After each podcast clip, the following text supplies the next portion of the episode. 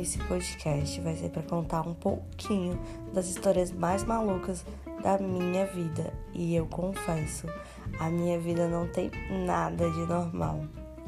Se preparem para rir de umas histórias bem inusitadas, tipo o dia que eu fui demitida depois do primeiro dia de trabalho, ou o que minhas amigas chamam de mini derrame, que inclui uma camisinha. Então, se preparem para episódios super divertidos.